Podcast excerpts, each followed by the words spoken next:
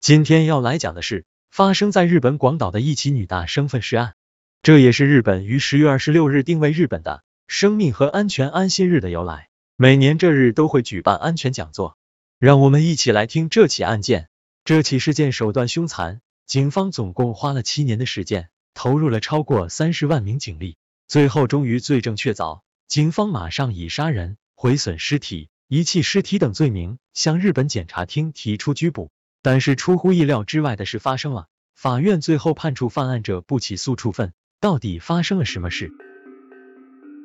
在广岛有两个世界遗产岩岛神社以及原子弹爆炸圆顶屋。并拥有自然景观山脉、海洋、河流、山谷等等，在这里集合了日本各种特色的地理形态。时值秋天的广岛，气候温和舒体，群山层林尽染，美不胜收，同时也是水果、稻米和蘑菇的收获季节。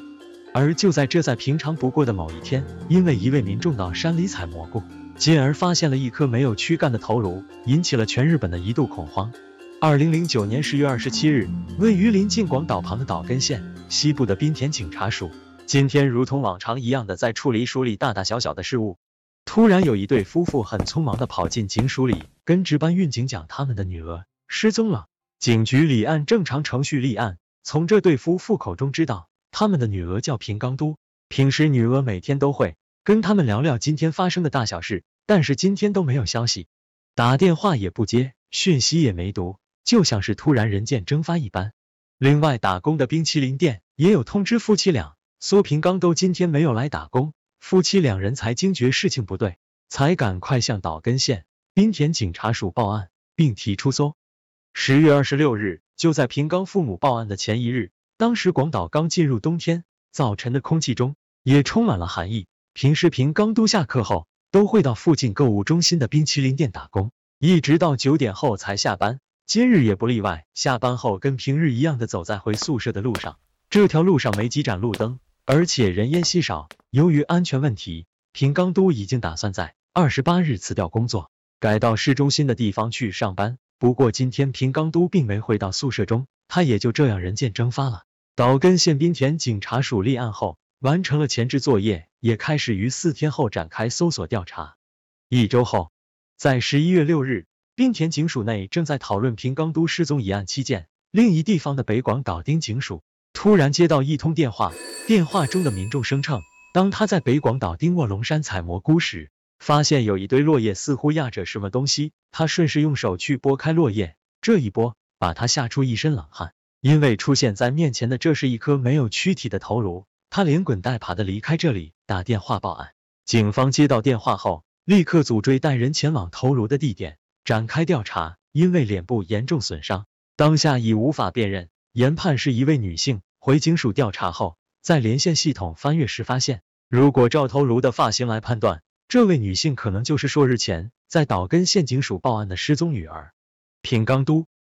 就此也开始了震惊全日本长达多年的岛根女大学生尸体遗弃事件。由于平冈夫妻报案是在岛根，而发现尸体报案的是在广岛。于是广岛和岛根的警署合作，开始缩小范围调查。十一月七日，鉴定出来，确定了受害者就是平冈都。同一天，在步道入口处的草丛发现了一部分的左腿。八日，在发现头颅的现场附近，找到了一具残缺的躯干焦尸，躯干的四肢都被砍下。最惨不忍睹的是，胸腔的部位已被挖空，被开膛，内脏大部分都已经消失。警方判断，除了人为外，有部分疑似也有遭到动物的破坏。九日发现了左脚踝，十天后，十九日在步道附近动物排泄物中发现指甲，这研判也可能是动物吃了尸体后无法消化后排出来的。经过检验后，证实了这些部位通通都是平冈都身体的一部分。三十日，在宿舍附近发现了一只鞋子，但无法证明就是平冈的，因为手法过于凶残。警方一度还提出了平冈都是在山上遇到猛兽而被杀害的猜想，因为很难想象这种分尸方式会是人类做的。不过很快就被推翻了。根据法医验尸结果推断，死亡时间是在十月二十六日至三十一日之间，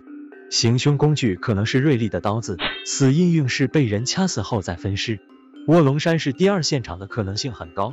遗体多处被外力破坏，并有殴打痕迹，躯体有烧过。大腿骨有被削下的痕迹，不排除部分尸体被吃掉的可能性。内脏被掏空，生殖器与乳房被切割消失，怀疑生前很有可能被性侵。犯人为了怕体液被采验，所以才全部都割下带走。由于案发现场的线索实在太少，进展的速度十分的缓慢，警方开始针对交友方面调查，发现平冈都平时都是和同学或社团的人在一起，也没有特别的交往对象，交友可以说十分单纯，所以枪范围扩大到时常出入的地方。终于在打工的购物中心的监视器影像中发现了重要线索，平冈都打工的地方是一家购物中心，根据里头监视器所拍到的影像。十月二十六日当天晚上，大概九点十五分左右，拍到了平冈都的身影。当时的他身穿黑白短 T 搭配长裤、黑鞋，看起来正准备从打工的地方要回去。打工处离宿舍近四百五十公尺，推断应该是走路回去。可是调阅了监视器，却发现监视器全都没拍到平冈都的身影。前面也提到，在这条路上路灯很少，周围的居民也都认为这里十分危险。夜晚平常很少走这条路，所以警方推测，在这短短的四百五十公尺内，极有可能发生了什么事情，只是监视器没有拍到而已。警方多次确认，得知平冈都在离开工作地点后，朝着南边的方向走去，而当时也有同事正往同样的方向走，不过他们都表示当时没有听见吵闹声，或看见可疑的人或汽车，之后也都没有发现有利于案件进展的重要线索。至此。这个案件就成为了无法解开的悬案。在调查案件的几年间，两县警方动用了超过三十万名警力调查，都一无所获。终于，在七年后，也就是二零一六年，警方将搜查范围扩大到有性犯罪前科的嫌犯时，发现一名男子涉有重嫌。这名男子就是三十三岁的矢野富荣。矢野富荣出生于一九七六年山口县下关市神保町，家中有父母及弟弟。老家曾经开过米店，但是因为经营不善及父亲后来的逝世，就改开了一间洗衣店。矢野在中学时是田径队的队长，高中时就独特进班，而且是柔道黑带。高中毕业后考上防卫大学，但是不久后却退学，之后到福冈县的国立大学夜间部就读，不过也再度以中辍收场。之后回到下关老家，因为自己会演奏鼓，以鼓手为中心加入乐团，但因为和乐团中其他团遇闹不和而退团，之后矢野开始在社交网络上征求女性见面，但没几个人理他。也许是这个报复性心态，于二零零四年在北九州同时犯了三起案件，被起诉强制猥亵、威胁、伤害等罪名，被判三年六个月。二零零九年五月出狱后，矢野富荣在下关老家的太阳能板公司上班，在公司的评语是工作态度佳、业绩优秀，也因为表现良好。从下关市的本社转到岛根县益田市近卧龙山的营业所上班，警方锁定了矢野为嫌疑人，立即重启案件调查，重新调阅卧龙山附近监视器，发现十一月六日矢野当天开的车确实有上山。警方透过相关人员找到了石野的随身碟和相机，里面档案都被删除了，但经由技术人员复原后，发现了四十张左右的关键性照片，每张照片都详细的记录整个犯案过程。不但有平冈的宿舍，还有平冈在石野家和浴室的影像记录，甚至连遗体和作为凶器的刀子也被拍下。原本无法断定的确切死因，也因这些照片而有了结果。照片除了由石野自宅的浴室外，还有平冈兜的遗体照、脖子被勒住的痕迹照、菜刀，以及石野自己的脚。至此，案情才终无明朗。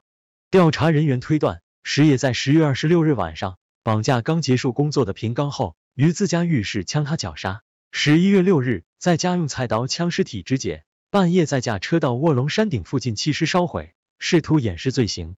根据遗体散落的方式，判断应该是一面开山路，一面丢弃分尸后的遗体，并烧毁部分遗体，企图掩饰罪行。警方终于找出凶手，但出乎意料的是，法院最后判处犯案者不起诉，